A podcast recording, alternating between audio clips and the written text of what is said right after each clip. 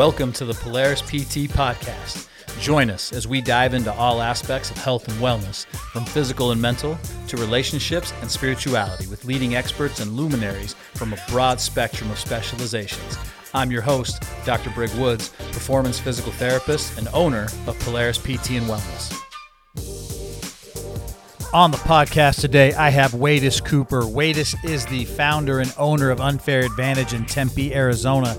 Watus is a certified strength and conditioning specialist with an emphasis in movement, USA weightlifting certified, performance enhancement specialist, and corrective exercise specialist, amongst many other things. It's been said that we need to play fair, but Watus would argue the contrary and say, keep it unfair. So, welcome, Watus, to the podcast, man. How's it going, dude? Good, good. Pleasure So- to be here. Yeah, man, and I'm I'm pumped that you uh, that you came because we we've never met before. Instagram bringing people together. Yes, this is what it's about. Technology. It's right? amazing. Well, yeah, and you even said like my brother because my brother was like, dude, you got to have this guy on. You got to have this guy on. He's like, I met him, and and I know you guys have met, but you're like, dude, that was so long ago. I don't. I mean, trying to place that- it. I mean, that so that was that was either before I got married. That so had nine, been- ten years ago. yeah, that was a long time ago. yeah, I don't expect you. Nobody expects you to remember that, Who? man. Who? Right? Oh yeah, that guy. Yeah. So if we if you listen to the intro, you know that Watus, and if you follow him on Instagram, Unfair Advantage, you know that this dude is the real deal when it comes to athletic performance. So, dude, uh, how did you get what like what's your background? Ooh, it's deep. Um, so a large part of what I went to school for was I wanted to get into. Um, I wanted to be a firefighter. To be honest, I wanted to be a a, Oh. a, a paramedic. I wanted to do something that I was always going to be. It was going to be exciting. Yeah. It was. It was going to be this thing that like I always have uh, an adrenaline rush, and so I was like, yeah, I want to be a firefighter, uh, EMT paramedic. So I went down that road of being an EMT paramedic. And while I was becoming um, an EMT, so once you get done with your uh, EMT basic, you have to do so many hours in the ER, like basically like clinicals, right? You have to go and get your hours, and it was boring. I couldn't believe it. I was like, "This ain't it."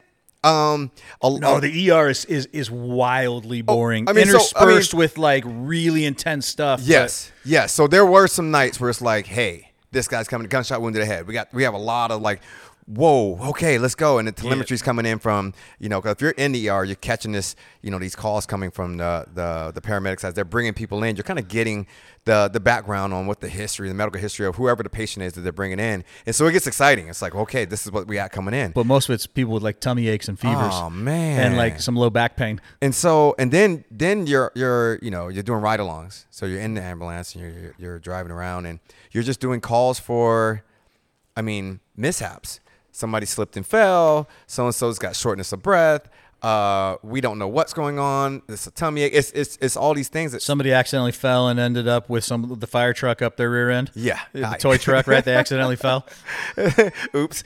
Uh, So you're, you're showing up to all of these things that just weren't they weren't fires, they weren't rescue events. You know, strap on the SBAs, get get your your um your breathing apparatus going, and you're crawling in and doing these rescues or these. You know, every once in a while you have a car- uh, a, a car accident. You have a lot of car accidents. Um, but it just wasn't fun. And what I found is I, I, I was waiting for something bad to happen. I was I was getting in a mindset that if nothing bad was happening, that I didn't like my job. And I didn't like that thought process that was becoming Yeah, a little morbid. That's little, kind of a negative way to approach it was, your work. Yeah, I mean, it, it, it was like no, this the, ah, I don't want that. You know what I mean? Yeah, no, I got Like, you. you know, really going to work hoping for a car accident. Dude, how, I, how like awful! what? You're hoping somebody's You know what I mean? life is horrifically Yeah, because otherwise my job is boring. Right. And, and so I was like, oh, this ain't it. I'm I'm I'm done. I'm gonna go back. I want to get into sports medicine because I think that's way more exciting, way more exciting, and way more on the side of uh, you know in the action and and doing something that's really gonna speak. uh, It's, it's gonna spark my interest all Yeah. day, every day. for sure. So I got into sports medicine, athletic trainer, taping ankles, icing. Where'd you go to school? Uh, this is down in Tucson, Arizona. So I started off. I was at Pima Community College. Okay. And I was working with their soccer team, their Cool. men's soccer team, which was at the time they were probably number three or two in the nation. Um, real nice program. And then uh, transferred over to U of A. Awesome. So left there and continued that education of just looking into. So now let me back up. I ran track for Pima. Oh. Went transferred over to U of A. Okay. Uh, ran unattached there at U of A. So I was a high hurdler. So while all this was going on, I was competing as a, a track and field athlete. We may have to talk about the Pac-12 here. In a minute, but no. Oh, quite possibly. I know. Um, it- it's, it's funny because as I got into my career, um, I started to lose a lot of the affinity for certain schools because at a certain point you just kind of bounce around Yeah. that that division or uh, That world. that world. Yeah. So um, when I got to U of A, I had uh, kind of put on the back burner. So at that time, you could have got your hours as an ATC. You could have just got all your hours, or you could go to school. So either NAU or some other schools across the nation that are really known for an athletic training certified program. Yeah. And so I didn't want to do that because again, it was the same thing. I'm waiting for somebody to get hurt in order for it to be fun. It was just a glorified water boy. I, I'm not. Yeah. You know, I, it was. Hey, trainer, I need water. Trainer, I need. I need some ice. Uh, Trainer. So it's stem and ice and water. Tape an ankle here. Tape. Here. You're the first one there. You're the last one to leave, and everybody's looking for you just to help them. It's a thankless job, It's man. it. ah, I was like, this is not it. And think about when you were running track. Oh, yeah. How did you treat the trainer? Right, I was that guy. Hey, Yeah. trainer. Hey, can you stretch me out real quick? Hey, can I get this real quick? Hey, Yeah. can I get this? this, this?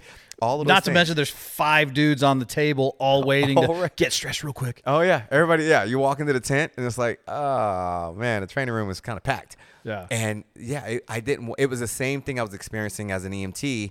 That the job was really basic and boring and mundane unless somebody was hurt. Unless I was doing some type of rehab with an ACL girl. She just got done with her, you know, back to play. Basically, stuff is what we're doing. And so, um, and at that same time, as I got to U of A, I saw some strength coaches walking some of the guys out to the field and they're doing these cone drills and I was like, that's what I want to do. Yeah. I need to be over there keeping people from becoming hurt, like teaching them how to move. And and I and it really dawned on me. I had a soccer girl we was doing PT for. her. She kept pulling her quad. And we'd ice her quad, we stretch her quad, we do all these things. And I'm like, she just needs to learn how to run. Your running form is terrible. Now as a track guy, Yeah. I was like, I, I can show you how to do this. And so instead of doing our normal uh, stem and ice, I said, let's go out here and work on getting your knees up in front of you versus behind you because you're running with your legs behind you and you keep pulling your quads. Yeah. And I was like, this is way more effect- effective. This is way more exciting. And it actually challenged my brain on a continual basis. Did you get a chance to assess what her? I mean, did you guys look at what her quad strength? was? I mean, you know, she's a soccer player, so she probably had some decent quads. Yeah, But um, was there? I mean, you know, I don't know if you remember what her quad strength was like, or even what her glute strength was like. Um, you know, at that time we didn't do that type of testing or Okay. assessments. It was Yeah. more like, hey, here's the, her problem is she's got these pulled quads. We're gonna just treat this injury. Um, we didn't do a lot of rehab, prehab right there. We Yeah. just did treatment and well, and back to play. especially JUCO is JUCO. Yep, this is junior college. and I can I can guarantee that it's Pima's in Pima, right? Yep. So I can probably yeah the the therapy probably wasn't super stellar, and at that time they weren't doing it was still very much a little bit of light band work, a little Yeah. bit of this, Oh, right? yeah. Instead of Real like basic. Hey, let's get. I mean, you're a collegiate level athlete who's got to cut and juke and kick and right like Yeah. and run, so beef it up. But that's awesome, man. that You saw the need. Yeah, and changed it up. And that was the thing is it, it really just really spoke volumes to my level of commitment to what I wanted to do. Yeah. it's like this is way more efficient, way more effective, and then people don't get hurt. Why don't I do this? Why don't I just keep you from getting hurt, and that way we don't have to have you coming in here? And I was like, I'm on the wrong side of the of the, of the game here. Right, and that goes to what we were kind of talking about before before we started hit the record button that this system that we're in is so reactive. Yep. It's nobody and it's funny like nobody wants to do and some of the work, some of the performance stuff is not sexy. No. Like let's be real, like No. mobility's not fun. Right. Right. Unless you make it fun, like and it's like becomes a competitive type thing, right? Uh-huh, uh-huh. You're like, I got to get better. I want to do these middle splits or whatever. yeah. Um, but we don't we don't try to fix anything until there's until it rains, right? Yeah. Like you may know you've got a leaky roof that needs a patch, but you're not doesn't it doesn't matter to you rains. until it rains, right? Oh, there's that roof. Oh, I should have did it last week when it Right. was nice and warm and yeah, man. no clouds in the sky. I, I, you know, a buddy of mine, he said that, uh, you know, as you talk about the system and you talk about what it is we do on a daily basis, on a regular basis, where there, there, there's a broken system trying to fix broken people, Yeah. and insert somebody who's now trying to help change the people. Right? We want to help Yeah. people. Um, they're still part of this broken system that's very reactive. and it's like you got to get out of that mindset of let me fix it when it when it's you know an emergency Yeah. and do a lot of preventative and a lot of things that are going to cause um, the reaction we want versus getting into a uh, an injury that we didn't want and then trying to fix it and solve it and it's like that backwards thinking or that backwards uh, approach to repair or to to rehab and to performance it really needs to be a, an all-time thing and a regular thing and something that we're doing on a mindset of i'm going to maintain the level of functionality if not get better so that i don't get injured and i don't have these injuries so yeah it's it's not the sexiest thing when i got to do these things as a preventative state or as a um, a maintenance phase Yeah. but it's like this is what's going to keep you optimizing your levels of performance and that's where the game needs to go that's where the industry and i think it's getting there i think it's it's transforming Yeah. but early on it was not that No, and I think that's why you guys have have guys like some of these books I've got out here. Um, I don't know how familiar, how much you have paid attention to Kelly Starrett. Ah, look at you. You know the Ready State. yeah, yeah, yeah, yeah, yeah, yeah, yeah. Yeah. The ready state. Yeah, so that's Kelly. Starrett. Okay, So he's the. Ready State. He's the supple leopard. Have you ever checked out yeah, that book? yeah, yeah. Somebody was just telling me about this. Yeah, yeah. So you, we'll check that out. Or like this guy, Squat University, right? Aaron Oh, yeah. Oh, yeah. Like guys like that are becoming popular because they're really doing an amazing job of distilling information down. So it's so it's not so heady. It's not Mm-hmm. Yep, so yep. Above. People can digest it. yes, they can. they, absorb and, it. and he goes, "Hey, here's a book. Do it. Take care of yourself, right? Yeah. Or buy big. my, you know, and obviously they're selling a product, but he's like, "Hey, subscribe to my virtual mobility coach." Supple leopard. I'm trying to. I, I was just talking to somebody about that. I Yeah. can't, it, it'll come back to me. Yeah, But he's he's yeah, it's a, he's the stuff in there, and, and he was doing this 10, 20 years ago, yeah. and like he he jumped so far out ahead that people took a while to catch back. was ahead up. of his Like, time. Mhm. Yeah, we were talking about. He was saying that one time he's like, yeah, my very first like on this other podcast stuff. He's like, my very first video that I ever shot was on like a Sony CyberShot." Like in my garage, like there was no like way to like upload immediately or Oh, no. whatever. He's like, so I had to take my SD tape- card out and put it in my computer, and yeah, yeah, back in there. But no, but no, I, I agree. That's it's getting there, but we're still very much taking care of people after the fact. yep, yep. And so then you were there at Pima, you were at U of A, and then where'd you Yep. go from there? So from U of A, um, I started my own business. So Oh, right I- I- away. Like yeah, you I left graduated U of A? I had an opportunity to go to uh, Oklahoma, uh, USC, USC, uh, Southern uh, South Carolina, so Okay. Gamecocks, and then just through the way that Division One uh, programs are ran.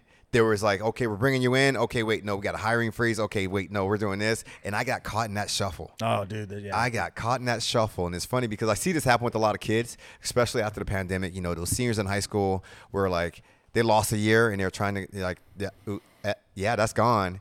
And Yeah. we were going to bring you in, but the freshmen that were going to leave or the seniors that were going to leave got an extra year, so they're not gone. So your scholarship really isn't available dude. like we thought. Yeah. So- That, that's been a he- that's been such a headache. And then I went to so I didn't play I didn't play any sports there, but um, you know, I, I went to BYU, Mm-hmm. and then you throw in that other wrinkle of you had guys you got so now you're juggling juggle pandemic, juggle pandemic plus guys that got sent home from missions because of the pandemic who they were trying to hold scholar so they were like giving away scholarships not expecting this guy to be back for 2 years now he's back. and now he's back and now we're trying to juggle all this And it was completely unknown and uncharted. Nothing of a hey, here's what we do in this type of situation and then they're like giving dudes extra years of eligibility Yeah. and yeah Yeah, it, it got wild, and and what's funny about that is um, I could relate to it, right? I, I saw that because, I, like I said, I was I got caught in the shuffle, so I trained my replacement from Oklahoma, Oklahoma. So Mike Stoops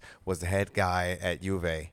And when Stoops came in, I kind of got absorbed into the football. So U of A had it set up to where Olympic sports and football all work together. Okay. Where most major universities, football is its own entity, Oh, yeah. basketball is its own entity, um, and then Olympic sports like track and field, basket, you know, volleyball, soccer, the other sports that are, may not be as revenue producing, Sure. um, kind of do their own thing together. So um, U of A trying to become a, a better presence in the Pac-12 had brought on Mike Stoops. Mike Stoops brought in a new strength staff. New strength staff was like, we want that guy over there. Wait, us, yeah, give him.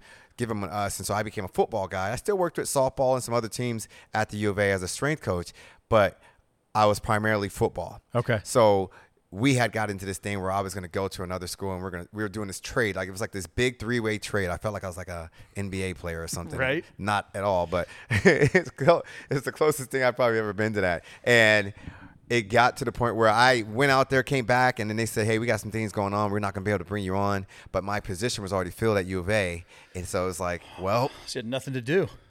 what am I going to do? Right.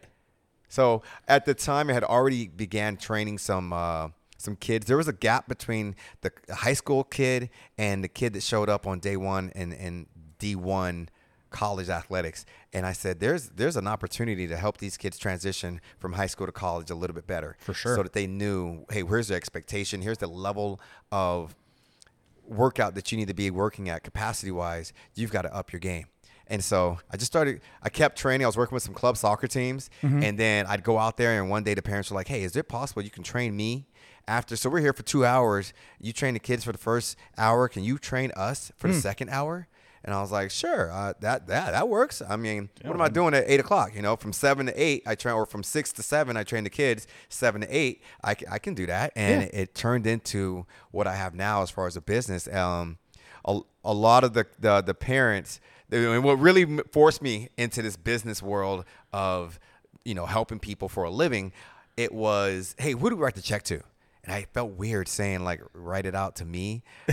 so I like ran and real quick got a little LLC, LLC. and created a little name, opened a bank account, and was like, here, here, just just write it out to this company. Yeah. That way it was a little bit more official and it just it grew. It grew and grew and grew. I started doing these soccer camps and I was kind of like this soccer trainer. I never played soccer, you know, Sure. collegiately professional. I didn't play in high, I've never played I played soccer when soccer when everybody played soccer when you were like 6 and it was like mob ball and everybody just ran to the ball and Yeah. kicked as hard as they could.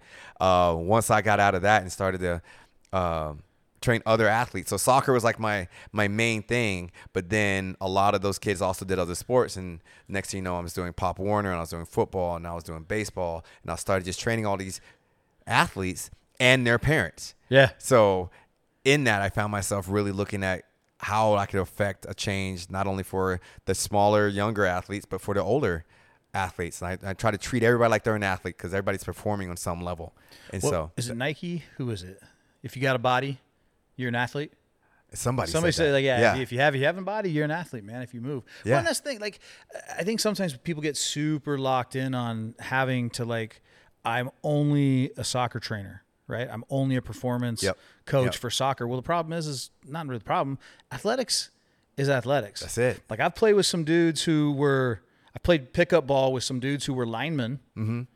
Yeah, uh, if you Bro, can move, they've you're got an a athlete. quick, you're an they athlete. got a yeah, they got a first step, they got some handles, right? Yeah, like yeah. Or you play with a guy who like, well, no offense to baseball players, but I haven't met too many baseball players who can hang on the basketball court or but but athletics is athletics, Yeah, right? yeah. And and those principles of hey, stopping, deceleration, Yep. explosiveness, those all apply. Oh yeah, Oh, and and what a great way to keep you, the kids like keep the parents paying, right? Like Yeah. you train them up, they go, oh shoot, this is for real. Like Mike, Listen, they see I- the results themselves. Their kids start getting better. a family that trains together Absolutely, man. stays training together. So that's aw dude. That's so cool. Well, and like you said, so like you had never played soccer. My buddy, who I just uh, we just had on Z Ziad, he's like, dude, I've never been on a jujitsu mat in my life. He goes, but I've somehow, dude, I trained at one Brazilian jiu-jitsu guy. now he's the jiu-jitsu guy. And now, like, dude, all the jiu-jitsu guys, he's like, now I got a couple like MMA fighters and Yeah. stuff. And he's like, realistically, I just look at how they move and what was required of their sport. He's like, but so yeah, he's like, and we do weird stuff because those guys do weird stuff. Oh, yeah. Oh, their yeah. bodies are put into positions that nobody else gets into. But Yeah. we, but that's, but you don't have to. You just have to be able to see it and understand the movement. That's it. That's it. Movement is movement, and movement is key. I think a large part of just helping people perform, helping people in general, is you just got to learn how to move. You know, Yeah. biomechanically, we got to put you in a place where you can execute on a certain amount of force without harming your body. And and that's across the board. I don't care if you're swimming, golfing, um, walking, or just a corporate executive. Yep. Right. So that that's a, a a real big piece, and I think the more and more people start to understand that, the more and more people want to ma- move and maintain a level of functionality um, outside of sports. Yeah. And so your training facility, you're in Tempe. Yep. Yep. Where I'm in Tempe? Tempe. You, so out, you near ASU or where you? I'm Tempe? ASU. Uh, I, I'm literally uh, a block north of University. Oh. Uh, and one block south if you're familiar with the Tempe Marketplace. So Tempe yeah, yeah. Marketplace, I'm like literally one block. So Rio Salado and University are like my Oh. my two streets that I'm off the 101. So Okay. 101 and the University. It's kind of industrial park over there, right? Yep. Yep. Is that where Spinatos used to be? Yes. That same industrial park? Yes. You're in there? Yes. Yes. Okay. Spinato's just moved. Yeah, they right? moved got- across, built they a nice big- restaurant, but yeah. they're across the street from where they used to be. Yeah. I could throw a rock and, and hit hit Spinatos for my facility. uh, real quick, for anybody who's not from Arizona or from the Phoenix, Tempe area, if you ever are in Phoenix or Tempe, go to Spinatos. Spinato's. Go to Spinatos. Real good pizza. Get Real yourself- Italian food. Get yourself a baked spaghetti calzone with ricotta cheese and meatballs, and don't worry about your carb intake. Just say your say your carb loading. You got a day. marathon the next day. Get it in. because that place is that place is so good. Ooh, I've never had the baked spaghetti calzone. yeah, no, I love their calzone. I like a calzone wherever I go. I always get a calzone. Just to, I'm a calzone connoisseur. Yeah, it was my brother Sam. He's the one who's like, dude, you got to get the baked spaghetti calzone. Okay. With but you got to sub with ricotta cheese and the meatballs. Okay. Yeah, that's delicious. I'm gonna try that. Yeah, I, I see Spinatos every other day. They're I, I, if I go north, right, I'll Yeah. run right into Tempe Marketplace. Okay. So Yeah, yeah, that place is so good. Yeah, Tempe's home. Okay. And then so now how much of your how much of your your training now is youth youth sports and how much is just people wanting to Hmm. wanting to train? You know, I, I would say eighty percent is is not youth sports at all. Oh. so twenty percent youth youth sports or athletes Okay. that are actually coming in. The other eighty percent, I, I do some corporate wellness events or corporate Oh, cool. wellness training on a regular basis, and then I have. Um, a number of people who are kind of doing this back to play. They're done with physical therapy. They they've ran out of they've exhausted their physical therapy, but they're not done with physical therapy. Nope. And so um, they end up in my in, in in my hands, and it's like, hey, I'm trying to get this functionality. Can you help me? And then we go basically do like a bunch of therapy. So I have a lot of uh, and and, and some of those are athletes, right? So some athletes are are doing that. Um, but it's a large part of just people. who- I just want to move pain free. I don't want to. I want to be able to do what I want to do when I want to do it. Yep. And so that that's my main bread and butter. Yeah. And that is that is the gap in the system. Um and that's again like we I don't we talked briefly but that's why I chose to do the practice model that I chose to Yeah. do because there is a huge gap between recovery and performance and most people most rehab settings aren't even cutting get even getting close Not even to touching performance, right? And they're not even generating enough stimulus. Most people shouldn't even be trying to go back to any level of performance after they get out of PT, Yeah. right? Yeah.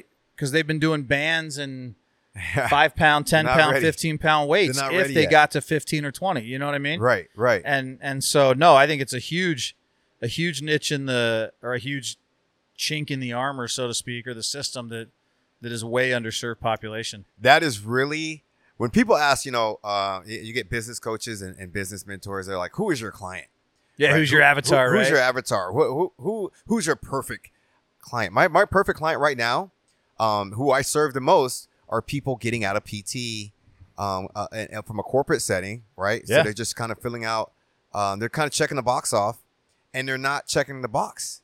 no. and so they end up coming to me and um, you know i have i have golfers i have elderly i have people who have gone through surgery and they've repaired it and they've done all the things and it's like okay you're ready you you you can go play golf again it's like no i can't i'm still in pain or i can't function i can't move my range of motion is not where it needs to be at and my No, insurance cut me off. and my insurance cut me off Yeah. they're done.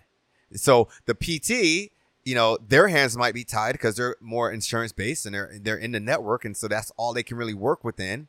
And then they, I so I get a lot of referrals in that in that sense, and Yeah. then and from that, and the word of mouth gets out, and um, Yeah, People just start is- sending 'em. Watus is the guy. Well, and that's the thing, right? It- The problem is, is that they insurance dictated how many visits they could have. Mhm. Insurance dictated what their what their deductible was. Now, let's say they didn't have surgery, right? right, They don't have surgery, but they've been to PT and they have a three thousand or five thousand dollar deductible. Well, guess what? They used up their five thousand dollar deductible in the first like twelve visits yeah, and now they're five thousand dollars out of pocket. They're like four weeks in, and then Now they what? maybe have another couple visits their insurance approved, and then it's like, oh, sorry, now you now you have to pay the cash rate, Yeah. and people go, well, why would I pay the cash rate? You didn't even do much for me anyway, and I already gave you five thousand dollars. Yeah.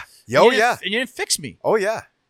it was funny is I have a lot of people who have exhausted that thought process. Right? They they do it and it's like, yeah, that I'm not right yet. Let me do it again. And they do it again. "Ah, I'm still not right yet. They do it again. And now and now and I, I get a lot of frustrated people Yeah. who have tried a lot of things, a lot of modalities, a lot of, you know, Eastern medicine, Western medicine, therapy here, therapy there, acupuncture, massage, and and they're just not right yet. And they're like, why can't I get this right? Like I said, it's we're, we're- there's a broken system trying to fix broken people, and Yep. and it's uh, uh we're, we're trying to bridge that gap. Preach. So, what is your training philosophy? Like, how do you approach? How do you approach training for people? So I know it's kind of a big, broad Yeah, question, like, right? what? That's a loaded question, Well, it is, but there, but there are some people who are like, hey, I they take a more like metabolic conditioning, quote unquote, Mm. CrossFit approach, right? So it's a lot of metcon with very little strengthening. There's other guys that when you worked with them, right, they'd be straight up bodybuilding, hypertrophy, right? All Yeah. show, no go type stuff. Yeah, so here's my thing: how the body is at rest, or, or how you do anything is how you do everything. Okay. So we start off with just looking at what does your body do at rest. So it's a posture assessment. Um, we do a posture analysis, kind of take a look at their their posture from four angles, straight ahead, from the back, from the right side, from the left side. How are you fighting gravity just standing still? Right. What are we seeing? Okay, you're not fighting gravity over here because you're compressed on your right side. You're not fighting gravity over here. Oh, you're oh that side just doesn't rotate over there, or you have some pain over there. So you're actually giving in to gravity over there so that you don't have to fight gravity. Right. So all of these compensations that we see kind of starts off with uh, creating a roadmap on how we're going to deal with whatever it is that they might have brought them in the door. Um, so the philosophy is assess their their their posture um, statically, so standing still, doing nothing, and then put them into a very basic movement pattern, walking, running, and let's let's assess that. So now that we saw what you're doing when you're standing still, what does it look like when you're moving? Okay. Okay, so sometimes people come in. It's, it's funny. They know I'm going to do it, right? They know I'm gonna I'm gonna take the. I tell them, I'm, hey, we're gonna take some pictures. We're gonna take a video, Yep. and uh, they in Put there. on, in- on, in- on, yeah, oh, like, yeah. getting self tanner, They start- doing push ups before they they come start in. to fix the static picture so it looks really good. right. But when you're moving, oh no, No, you can't. You can't hide that that No. shoulder, that hip, that foot, that knee, that ankle, whatever it is. When you're running, I'm gonna it's gonna show up. You can't even think to hide it because it's so subconscious. is so not what you even were aware of. And I and I'll tell people, have you ever seen this? Have you looked at this? Do you see this when you look in the mirror? You get out of the shower. Do you see your shoulder? Do you see what you're, what's happening here? And they're like, never. Yeah. And so once we get that light shined on what they're doing uh, without moving and then with movement, now we have a program that we can create. First, let's address the things that we just saw in this conversation here. And then from there, we create a program that fits to fix what we saw. And now how do we make that stronger? So we want to establish a baseline and then build from there. So looking at like when you're watching people move now, do you are you like a like a FMS functional movement screen guy? Do you have or have you kind of hey I've got certain movements that I like to look at, you- or is it just different depending on the person? It's different depending on the person, but a large part of it is, uh, I mean, it's it's FMS. So I don't take them through like a movement screen, like a FMS, like a standardized Standardized thing. screen. Okay. If there was a standardized thing, if I had to say it was a standardized thing, it's the gait cycle. Okay. So I just look at their gait cycle and kind of having a background that I have with track and field, Yeah. and seeing a, enough athletes do um, something at a high level, kind of bring that down and, and compare how do you move, com- you know, compared to some of the best movers in the world. Gotcha. Yeah, yeah. No, So, okay. That makes yeah. sense. Um, and then when you're looking at per se like runners who are maybe doing distance endurance stuff, um, do you do you try to discourage people from running? Like, do you try to promote a certain way of running? Like, are you more hey, I would prefer you to be on your mid forefoot, or are you like, hey, whatever? Hey, look, if you want to be a heel striker, let's work with being a heel striker.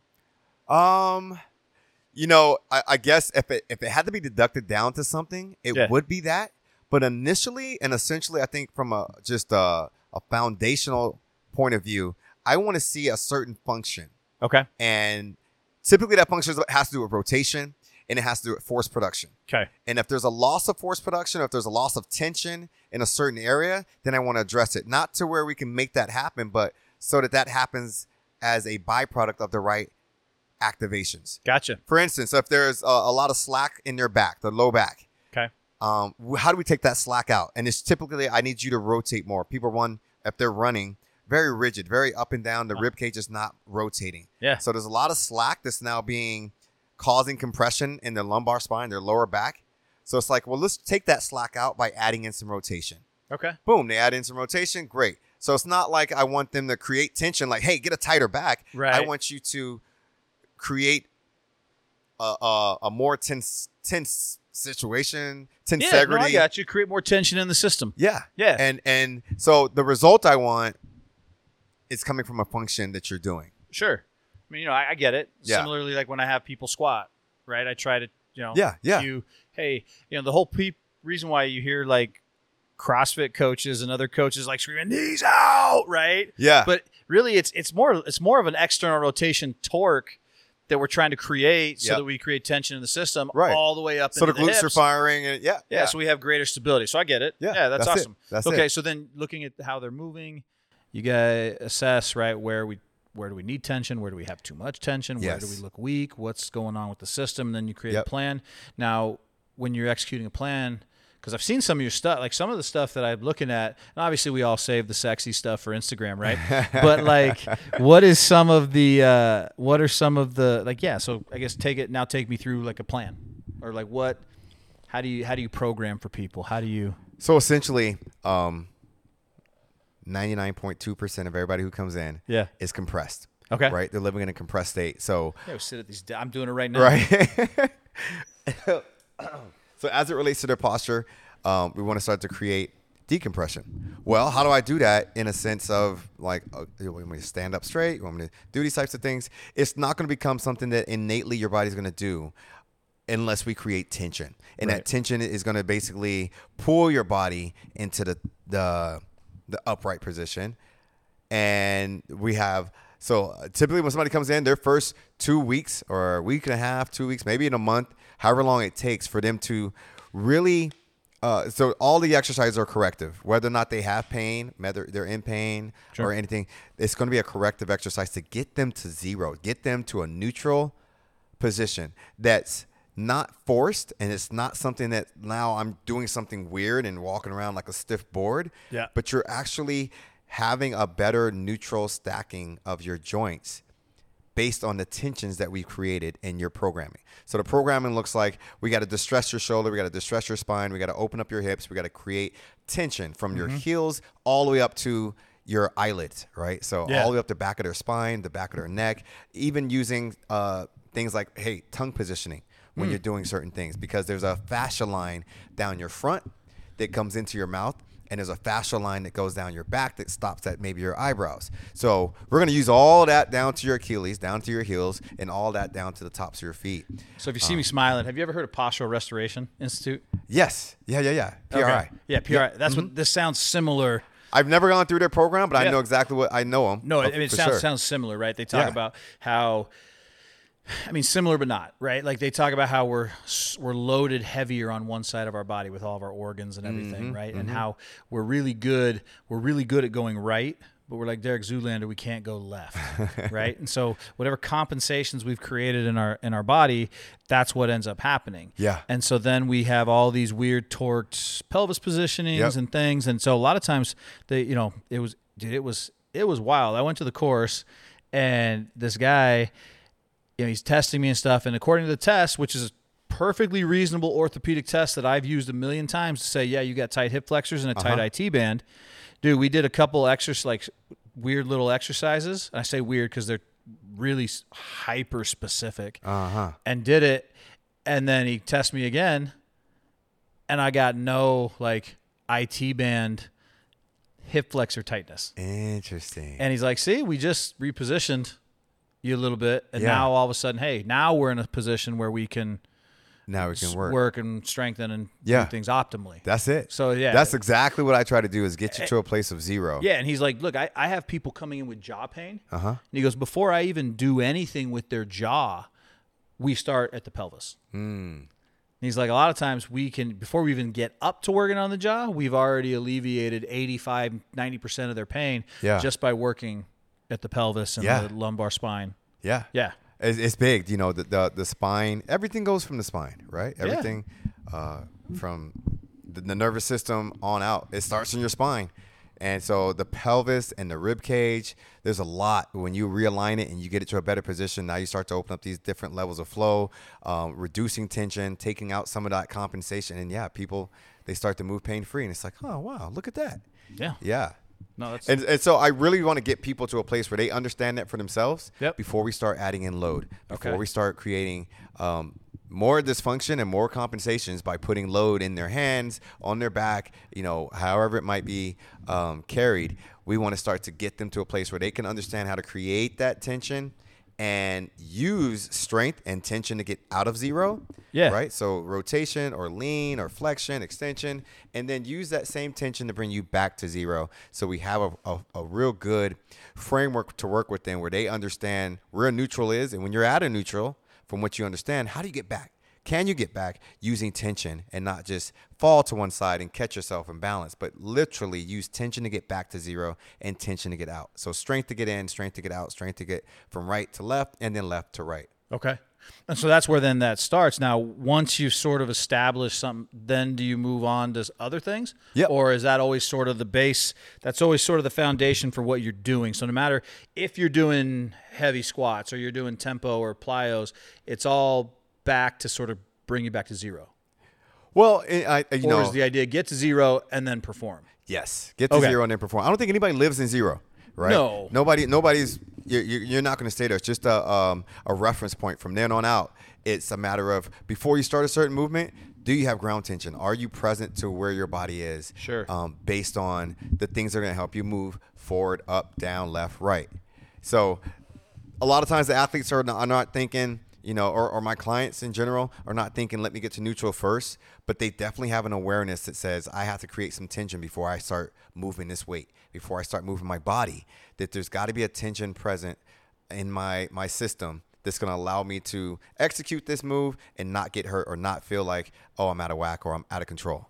Gotcha. So once somebody has that and we want to start to progress them along or somebody there's no pain they know they know where neutral's at they're in uh, they have the best joint stacking they've ever had they've decompressed uh, their spine their rib cage blah blah blah blah blah now it's a matter of how do i condition that and Yeah. get stronger at doing that so literally strengthening and conditioning has become uh, like my strength and conditioning terms before, I was a strength coach and I was we're doing strength and conditioning. It was bigger, faster, stronger. Now it's a matter of how can I condition my body to stay like this longer before it starts to get tired, or how can I now start to add more load and not compromise my form and technique.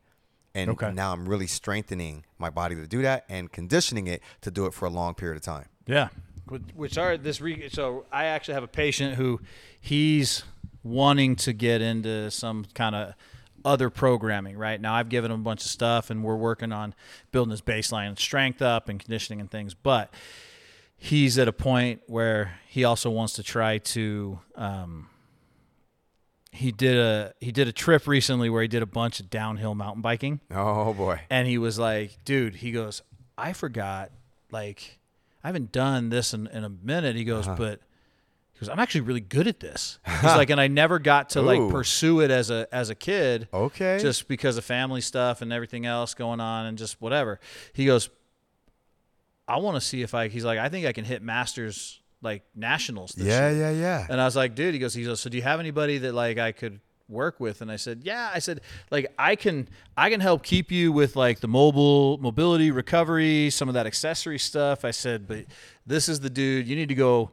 I just looking off your style. I go, you need to go work with this guy, like to make sure that you can tolerate and handle and, and be stronger, faster, more powerful in your bike, and also your body can take a beating when you fall. Right. and he it, as if he was looking at your stuff and he goes i don't know if i'm ready. He's like I don't know if- Uh-oh. he goes i don't know if i'm that level yet bro. And i was like no. And after talking i'm like dude you need to call him Oh, we need wow. to we need to work together on this thing Oh, thanks. I appreciate it. the it. three of us Yeah, so yeah. no i'm gonna i'm gonna tell him i'm gonna make him listen to this too so he go. can he can You know what's funny? My wife told me she's like, you need to post like some the other stuff that you do people don't know. They see your page and they're like, uh uh-uh. uh, i am not doing that. That Yeah. dude's swinging stuff over his See, head. and I look at like, that looks like fun. Let's go do that. and so, and like you say, we, we saved the goods for for Instagram and, Oh, and, and the posts. And so, just recently, I started on my story, maybe not on my actual page. I've started to post more of like, this is the stuff that I do on a day to day. You know, what I mean, the more common stuff um, that people can relate to. And people can see themselves doing. Yeah. Um, that seems really ba- in my head. It's basic, but maybe it's not. You know, and a large Yeah. part of it is, you know, getting into a realm of proprioceptive, like getting into a space where you your body's being required to do something that's never done is a little scary. It's a little uh, uh, daunting at times. But then when you do it, okay, now I can start to go on to these next levels. Well, and that's the other thing. Most people don't realize that like there's a certain level of motor neuro programming, right, that goes into these things. And most people are really would be very surprised how quickly your body Oh, will yeah. adapt. Oh, yeah. Like you take Yes. somebody you take somebody who ha- who's untrained Mm-hmm. or who maybe was trained at one point in their life but they've taken five six seven whatever years off you let them start working out for two weeks and watch their watch their strength numbers jump through the roof Yeah. Yeah. in two weeks and it's not because and then that's where people get discouraged though because all of a sudden they're like dude I, I was making so many gains in the beginning and now they're What slower happened? yeah and i'm like your nervous system caught up that's Yep. what happened Yep. those gains in the beginning was your nervous system going oh i remember this Yeah, yeah, yeah. okay Shake let's fire a few let's, Let's fire go. a few more neuron the motor neurons here let's get a few more muscle fibers going oh sweet right and then after that's when like the real Now you start to work. yeah the real Yeah. hard gains start to come but most people and that's why I like I don't have it today, but like I'm, my big thing is movement is medicine, man. Motion is lotion. Just get Mm-hmm. That's it. going. That's you it. start moving once, you start moving, you're gonna feel better. Nobody, I don't know anybody unless they got savagely injured that walked away from a workout and went, "Yeah, I'm mad I did that," right. or I feel worse. Uh, right. Right. Like even when I'm, I've done a couple workouts where like I'm like ran out the door and was dry heaving in the bushes, right? Yeah. And I'm like, this is the worst thing ever. But as soon as I'm done, you love it. I'm like, dude, let's do, let's, can we do it again? Yeah, yeah, yeah, yeah, yeah. And, and, you know, it's funny because a large part of you hit it, um, and and people will say, and we've heard it this this term kind of tossed around a lot, the mind body connection. When is the mind not connected to the body? Your head is always on your body. Always thoughting, dude. Always just firing It's right off. there. just ra- you can't not think. You can't not. Try like stop thinking. and Stop you're like, thinking. I'm not thinking. You just sorry, you just did. No thoughts. Oh, Yeah. wait, there's a thought. Yeah, when you combine that with movement that matches that level of firing, right. it feels good, Well, and when and you're peop- surprised at what you can do. and when people, you've probably now. Are you a black belt? No, gosh. I just saw the jujitsu thing, Yeah, so I didn't, wow. I didn't see that there was a white belt. Uh, you a white I'm a belt, blue blue belt. belt, uh, blue dude. belt, I three stripe blue belt. I think I was telling somebody who. three stripes. Okay, So in the Who- jujitsu world, you got to no, get four a- stripes, that's a big deal, bro. you, you get promoted. So I wouldn't. I wouldn't run at you with the grenade. In. I'm a white belt that trained for like a year, Oh. year and a quarter, and still didn't get any stripes. I got to go back to it. I miss it. Um, but no, like I remember. I, I tell people this all the time They want to do jujitsu and stuff, and I'm like, that guy's a blue belt. Okay, I know you think that that's the next level up, and you might be close to him. You're not. no. I remember one There's time, like my first month. I don't know if I told the story on air. I might. Have, I think I told Z this story just now, but like, it's fresh. So, I had probably forty pounds on this dude, Uh huh. maybe fifty. Okay. He's a blue belt, like one stripe. I'd been training for you know f- four months or so. Yeah. I'm strong. I'm like, I'm just gonna, I'm just gonna lay on this fool and muscle him around, and I'm just gonna like, I'm just gonna muscle him into an armbar, right? Like 30 seconds later, I'm looking up at the ceiling, wondering how I just got choked out by my own collar. Like, yeah. or there was like another time where like I was going against somebody and I they had a choke, and I'm like. I got my finger up here and I'm like, I'm good. I'm I'm good. gonna, I'm gonna get out of this thing. And I'd learned to not spaz anymore, right? So I'm like sitting there just trying to think, all right, how am I gonna get out of this? I got my finger here, but it's really tight, but I'll be okay. They choke you with that finger. Hey, bro, you okay? now You- you okay, dude? Wake up, three guys Oh, looking man. over at me. Snap, uh, nap or tap or nap. Yeah, but what I, I guess my point was when you're in doing something. Not that I got choked out, but with jujitsu or even like a, a, an amazing workout, you you get into that with any like did this guy downhill mountain biking. Me, I I love surfing. Uh-huh. Like yeah.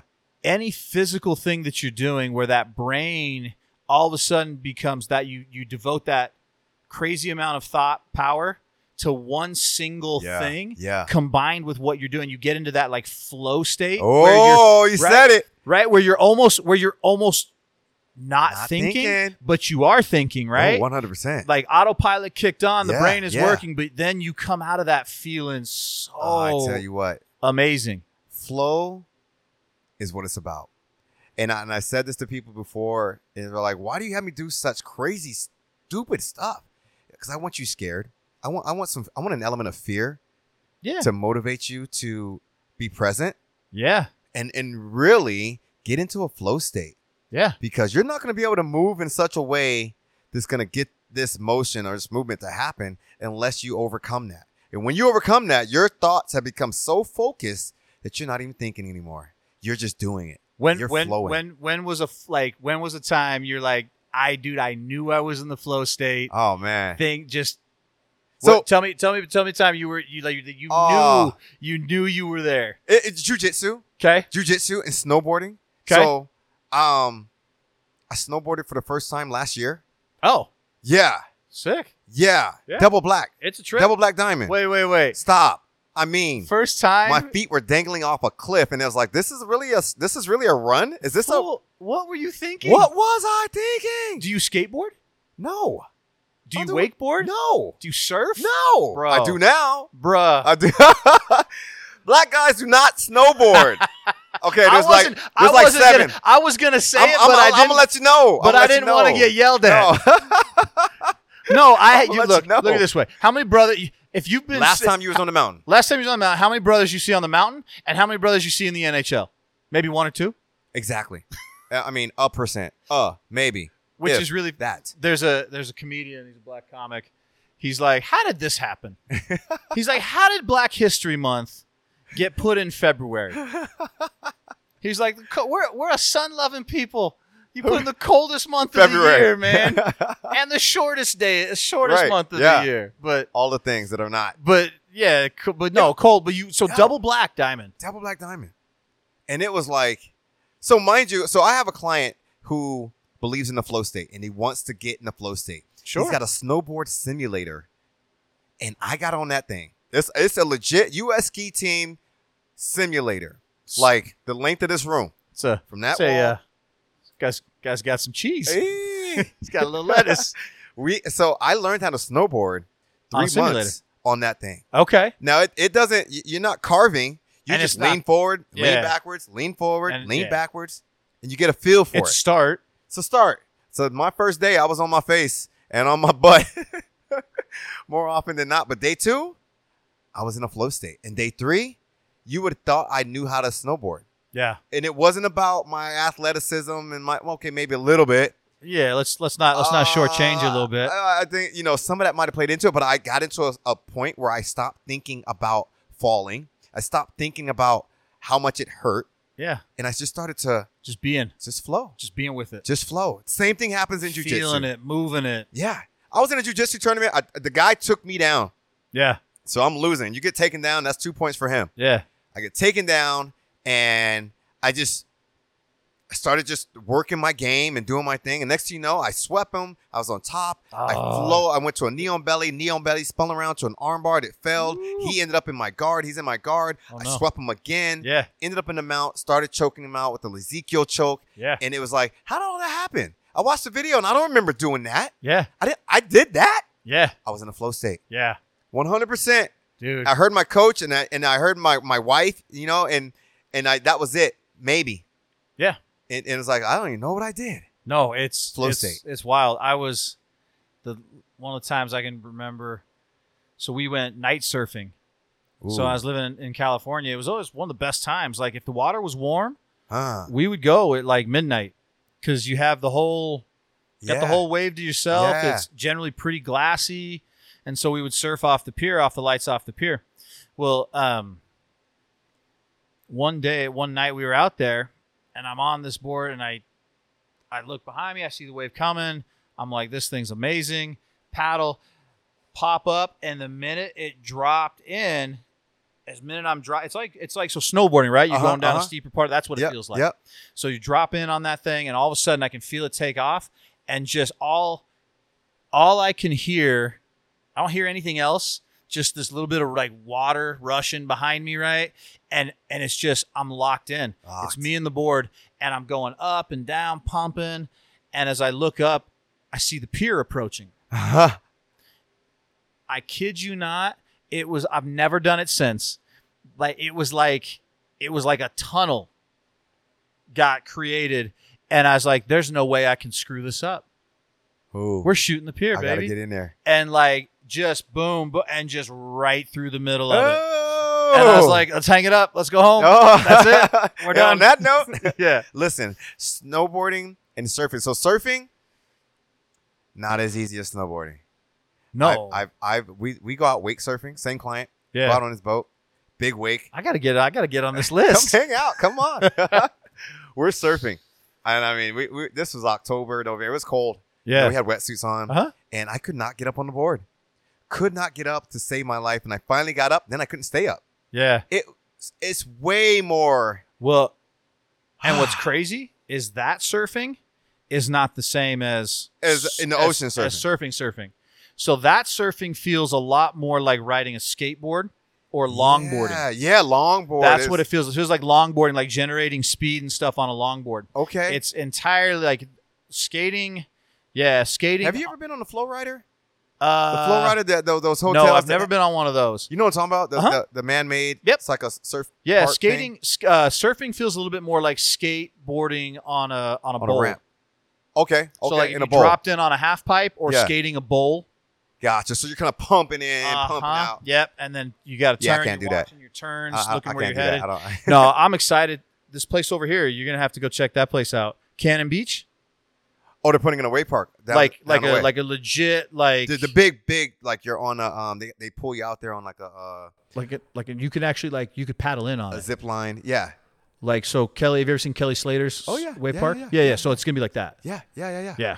Yeah, one of my clients was supposed to be building that. Oh, Another it's- one of my clients has the, the does the filtration for that facility. Oh, okay. when it's when it as it's being built, Yeah, yeah, yeah. he has a contract for Okay. filtration. So I was it. talking to the dude down here, Surf City Sandwiches. By the way, phenomenal sandwiches. Cool dude. But he's like, yeah, they're trying to get me to put my shop in there. And Oh, he goes, he goes, so they've, he's like, they already have the wave built. So he's doing, he's like, yeah, I get, I get to go to demo days from time to time and get to go surf out there. I was like, Uh-huh. oh, dude, I, I, I'll sell a kidney if I have to Oh my to gosh. get to get a membership. But now, yeah, what is that place going to be called? Do you know what it's called? Cannon Beach, Cannon Beach. I wonder if that's the same thing. Is it, is it what are the crossroads? Power and like Warner, Power in the 202. Yeah, yeah.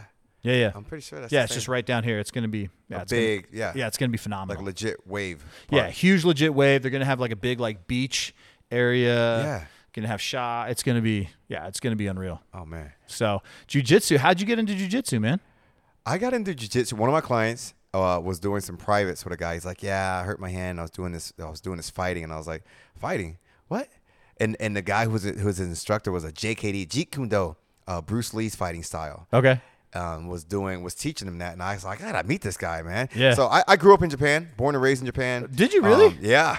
Dude. My parents were both in the military, and Okay. so I grew up overseas. Never ever touched a martial art until I came back to the states. Were you in Okinawa or were was you? in at- Okinawa. I was born in Okinawa, and then we lived in mainland Japan. so sp- serving was on my list. ah, Like that really? To surf? yeah. Oh yeah. I met Oh, a bunch yeah. of Japanese. It was actually funny. They were a bunch of Japanese orthopedic surgeons and nurses. Wow. I was surfing down in Mexico down in Mazatlan one time, and all of a sudden, all these Japanese people showed up at the break. There was only like six of us surfing, and then they were the coolest dudes in the world. But they were all from Oki- Oh, they were oh, all yeah. from Okinawa. Okinawa. Yeah, Yeah. dude. I was born in Okinawa. Oh, sick. Came back to the states. Went back to mainland Japan. Kindergarten, eighth grade. I was in Japan. So mainland Japan, and then we finished my the last three years. I was in Okinawa. So, do you speak Japanese? Skoshi. Okay. Skoshi. All right. Yeah, a little bit. A Very little good. bit. I can count. You know, Ichi. Nissan, All right.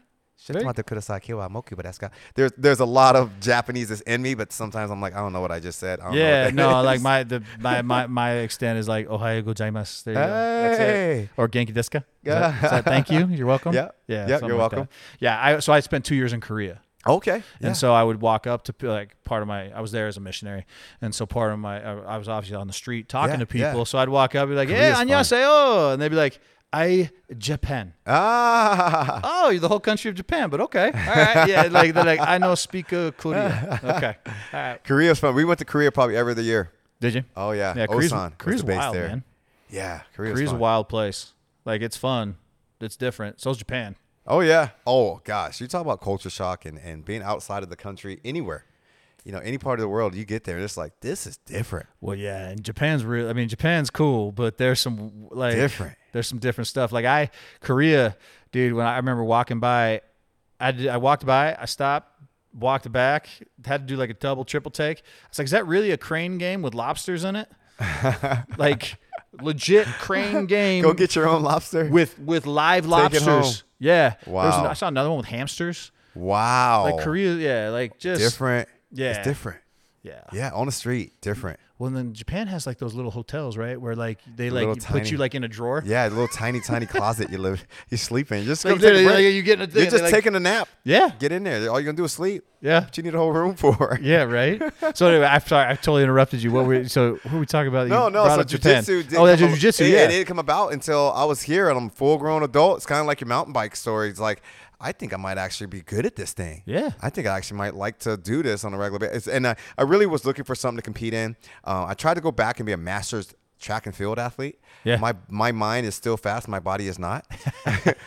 so I actually did the Grand Canyon State Games and took second place. I was terrible. I, I might have hit every. I was a high hurdler. I think I kicked every hurdle. we Hey, still got second place though, dude. I know, Like, come on. it I know was- I ain't first, but you weren't last. I was in first Oh, because I hit so many you- hurdles. There, people catching up to me, and I was like, okay. My, my dad did that Ah. a couple years, about five, no, longer than that.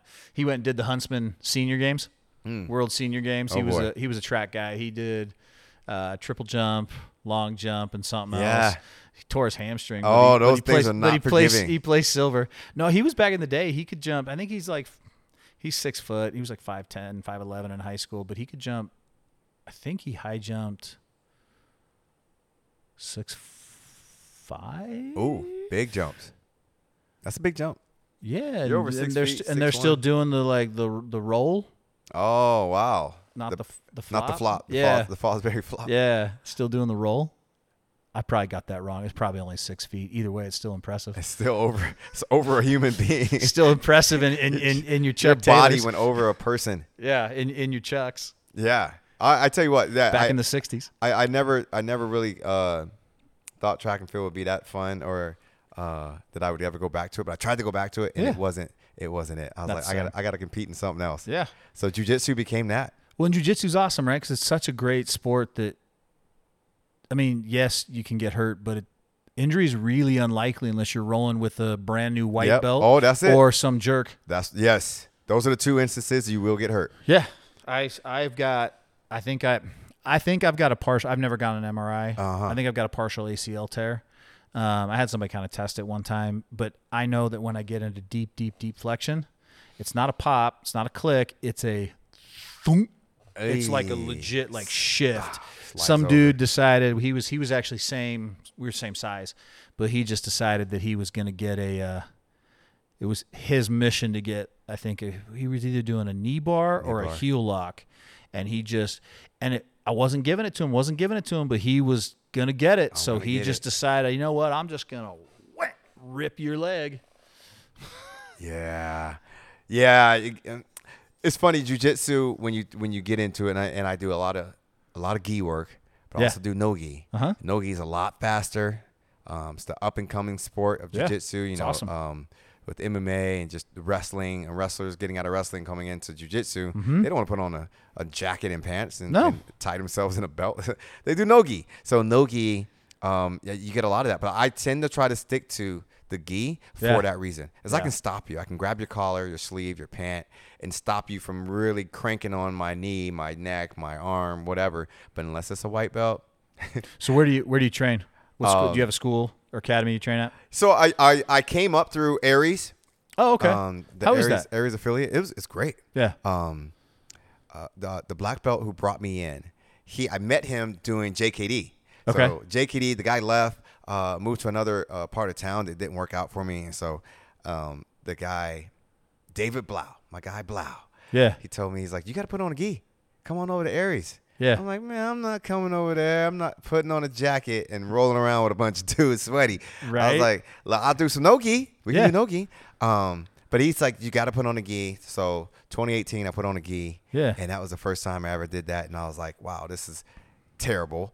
And then I started to love it. I loved it so much that inside my facility, you have mats? I built some mats. Awesome. I took down the ductwork above uh, the two offices. We had an office and a little little rollout area, a little foam rolling area, whatever. Yeah. And so above that and above the bathroom and our front room is just a little a deck that we padded the walls, padded the floor. And so I typically train. So I'm not really a part of a jujitsu team per Right. se. Not anymore. um, I just after COVID. So COVID and the pandemic kind of shut down a lot of stuff. Yeah. And I got busy, busy, busy coming out of that and into 2021. And it really was a lot of self introspectively looking at what do I want to do.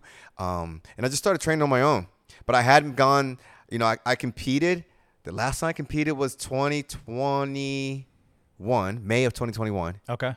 and I got I jacked up my shoulder, I got into some really bad positions, and I spent the next month and a half kind of rehabbing it or just kind of getting my body right. Yeah. And then I got busy with work. The summer started, and I haven't really been back. So I, I Aries is where I've done the most training. Sure. Um, Arizona Combat Sports is right down the street from my gym, Gotcha. literally right down the street. So um, the black belt there, I, I've tr- I've done some train, I've done some one on ones. He goes to one of my clients' house. Oh, So cool. I've, I've done some stuff at their house together, Yeah. and I've been to Arizona Combat um, on a handful of times, maybe four or five times, and and kind of just done some stuff. But I, I really can't say I'm affiliated anywhere right now Yeah. because it's been so long, and I really want to get back to it.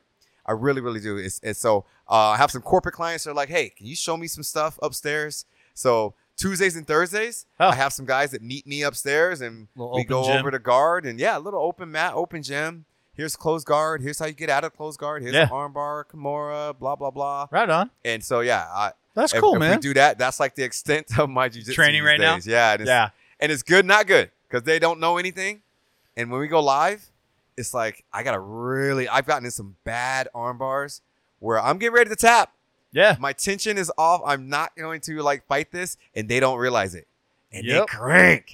Oh And yeah. I'm like, they want to get it so bad. oh yeah, I got Watus. Ah, I got him. I- And right. it's like, oh, dude, I'm gonna, I'm, I'm tapping. You got it. You're there. Yeah, we we went. I so I the, when I was doing gi jujitsu, I was at a Carlson Gracie Junior School Okay. over on like Lindsay and Warner and Gilbert. Awesome, awesome academy, awesome school. Um, the black belt there is phenomenal, and he's one of the, like the last few guys that got there. I think he got his black belt from actually from senior. Okay. One of the Wow. few guys who got it from Wow. and uh but he was that place was awesome but carlson gracie jr actually came one time to the to the school and did like a like a class extra Oh, yeah. class and stuff but he was kind of like i can't do a brazil i can't do his brazilian english right but he was like he's like look if you want to go spicy go spicy uh oh. He's like but if you want to be nice i'll be nice kind of thing like that's yeah. really what it is. Like with a lot of these guys who are like blue, purple, Oh, yeah. brown belts, Yeah. they're like, look, You- man, turn it on if you want to. y- yeah, I'll give as good as you want to get. And if you want to give it good, Here it comes. yeah, I got another friend, a guy named Dan Huber. He owns, uh, it's called Spartan Nation Combatives in Mesa. It's more of an MMA gym. So he does Muay Thai, kickboxing. Yeah, he doesn't yeah, teach yeah, jujitsu. yeah. He teaches uh, submission, submission wrestling. Okay. So he's a wrestler. I think one of my clients goes there. Okay. I'm pretty sure he does. I'm- Yeah. I'm, like, how do I know that name? And so Dan, Oh wait, I know Dan. you do? Yes, he fought Yeah. professionally. Yeah, yeah, yeah. Yeah. Yeah. Yeah. Yeah. Yeah.